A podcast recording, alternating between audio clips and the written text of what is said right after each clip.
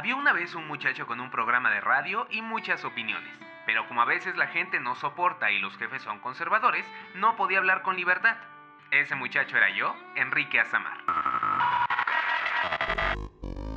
Así nació Vómito Mental, el podcastito desordenado y transparente en el que hablo de libros, cine, series y otros temas que me apasionan. Este es un espacio seguro para todos, todas y todes. Sígueme en Instagram, arroba Vómito Mental Podcast. Gracias por escuchar. Imagina lo siguiente. El mundo perdió el color gracias a una catástrofe que sucedió muchos, muchos años atrás Plantas que alguna vez fueron verdes ahora son marrones, vivas pero sin brillo. Donde antes habían brisas de aire limpio ahora solo hay cenizas y suciedad. Y la persona que estaba destinada a proteger al mundo terminó convirtiéndolo en un imperio lleno de crimen, violencia y muerte. En el marco de todo este caos, la sociedad se divide en dos grandes facciones, los nobles y los ska.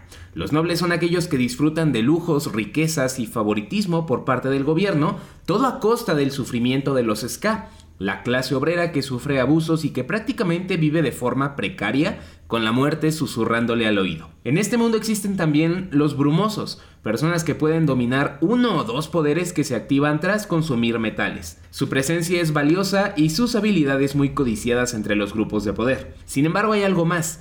Por las noches, las calles, o los tejados mejor dicho, le pertenecen a los nacidos de la bruma.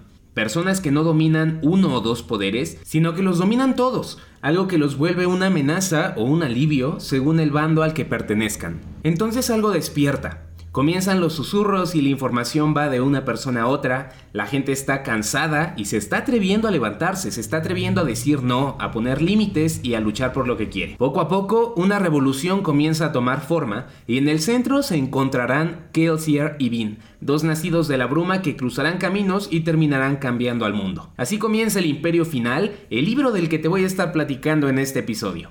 Yo soy Enrique Azamar y esto es Vómito Mental. ¿Qué tal? Primero que nada, muchísimas gracias por acompañarme en un episodio más de este bonito podcast. Hace poco te confesé que aunque tenía el propósito de leer puros libros de temática LGBTQ este año, había roto esa rachita que llevaba a leer una novela que de plano no me había decepcionado, pues de esa novela te voy a estar hablando hoy. Estoy seguro que a muchos nos pasó que crecimos con Harry Potter y cuando su autora se destapó como transfóbica, se nos vino el mundito abajo. Y se sintió gacho, de un día para otro, ya no apoyábamos solo a una franquicia, basada en la magia y en la amistad, sino que apoyábamos también a una mujer que activamente se pronunciaba en contra de las mujeres trans y a favor de cosas horribles como las terapias de conversión.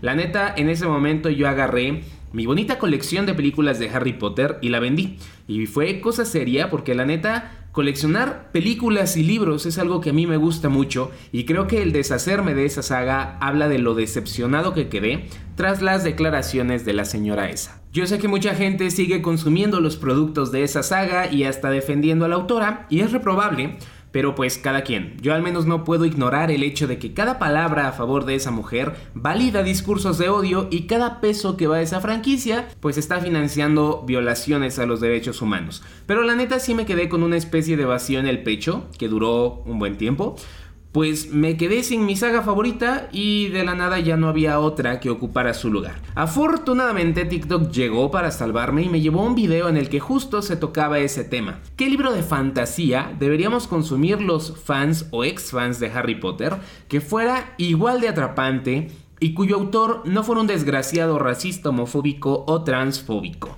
La respuesta, El Imperio Final de Brandon Sanderson. Ya te conté de qué se trata este libro al inicio del episodio, un mundo con dos clases sociales muy marcadas, un dictador, individuos con poderes y muchos, muchos giros inesperados que advierto te van a hacer gritar mientras lees. Creo que su mayor acierto son los personajes. Por un lado tenemos a Kelsier, un hombre con un pasado trágico cuya misión es derrocar a todo un imperio. Y en vez de presentarnos a un hombre gruñón y atormentado como ya es muy común en muchas historias, acá nos dan a un sonriente, bromista y encantador, pero también despiadado y ágil en combate. Es una combinación peligrosa que en momentos puede llegar a hacernos dudar de las verdaderas intenciones del personaje, pero creo que finalmente logra un equilibrio muy bueno. Y como consecuencia todo el mundo termina amando a este dude yo me incluyo. También está Vin, una chica de 16 años que ha pasado toda su vida pues sufriendo. Que si pobre, soportando a su hermano abusivo, abandonada, luego a merced de un montón de criminales que bueno, no la matan pero bien que la tratan de la patada. La cosa es que Vin descubre que es una nacida de la bruma, o sea que puede acceder a distintos poderes y eso cambia el juego por completo. El resto de los personajes también tienen lo suyo, son complejos, pueden estar en desacuerdo unos con otros, pero seguir juntos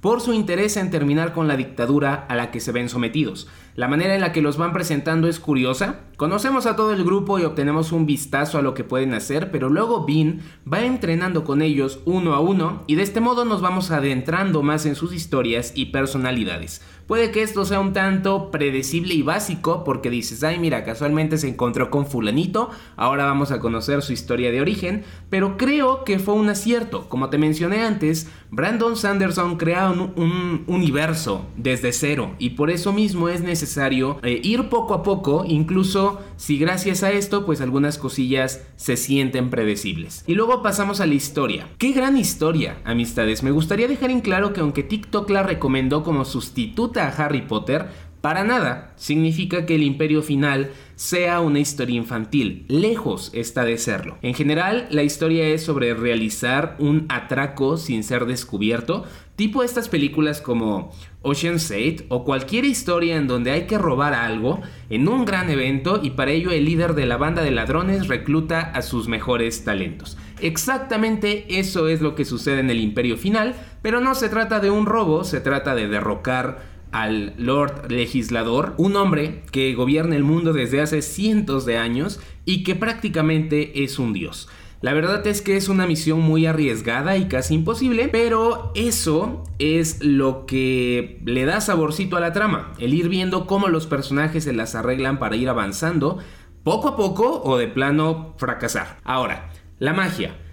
Aquí no hay magia, aquí no hay magia, o al menos no creo que le podamos llamar así, digámosle que es un sistema de habilidades. En el Imperio Final aparecen dos de estos sistemas, pero yo solo te voy a hablar de uno de ellos, que es la alomancia. La alomancia le permite a algunas personas tener ciertos poderes y para que puedan usarlos necesitan consumir metal. No, no es como que se la pasen mordiendo metal o algo así, más bien preparan pequeñas soluciones de alcohol con trozos minúsculos de distintos metales y una vez que los llevan en su interior, los queman o consumen, por así decirlo. ¿A qué tipo de poderes tienen acceso? Bueno, primero que nada, eh, estos poderes trabajan en pareja. Cada poder tiene su contraparte, por ejemplo, si quemas peltre, ganas fortaleza, velocidad, resistencia y hasta sanas más rápido tus heridas. Pero si quemas estaño, no fortaleces tu cuerpo, sino tus sentidos. Miras en la oscuridad, hueles lo que está eh, a tu alrededor, tu audición capta muchísimas más cosas, etc. Por ejemplo, si quemas hierro, puedes atraer metales hacia ti, pero si quemas acero, puedes empujar metales. Esto puede sonar X, pero siguiendo algunos pasos que se mencionan en la novela, los nacidos de la bruma utilizan estos dos metales para saltar altísimo en los aires y prácticamente volar en vez de caminar. Último ejemplo, si quemas zinc puedes encender o avivar las emociones de otras personas, pero si quemas latón puedes hacer lo contrario, aplacar las emociones ajenas. Con estas dos habilidades prácticamente puedes controlar a masas enteras. La cosa está en que, como te mencioné al inicio, la mayoría de los brumosos o alomantes solo pueden controlar un poder, solo pueden consumir un metal y por lo tanto pues están limitados a ese poder o a ese metal. Pero existen los llamados nacidos de la bruma que son personas que pueden quemar todos los metales y así pueden controlar todos los poderes. Ahora, estas personas no pueden disfrutar de sus habilidades a lo güey. Algo que me gustó mucho es que estos sistemas de habilidades están muy bien pensados y tienen sus consecuencias muy, muy claritas. Otro ejemplo, si tú estás quemando peltre durante una batalla y gracias a eso tu cuerpo se fortalece y soportas más los golpes y las heridas, todo bien, pero tarde o temprano ese peltre se va a quemar por completo, se va a consumir y entonces tu cuerpo va a resentir todo el daño que soportó cuando estaba fortalecido, por lo que si las heridas fueron muy severas, pues vas a terminar muerto en cuanto el metal se termina. ¿Por qué menciono esto? Porque luego pasa que cuando un autor crea un universo con sus respectivas reglas, termina rompiéndolas cuando más le conviene para que sus personajes libren los desafíos más importantes. En el Imperio Final no pasa esto. Brandon Sanderson desarrolló sus sistemas de habilidades de una manera muy satisfactoria para que los personajes tuvieran sus fortalezas y sus debilidades claras en todo momento y tuvieran que pensarle un poquito antes de actuar de forma temeraria. En mi opinión, eso se agradece bastante.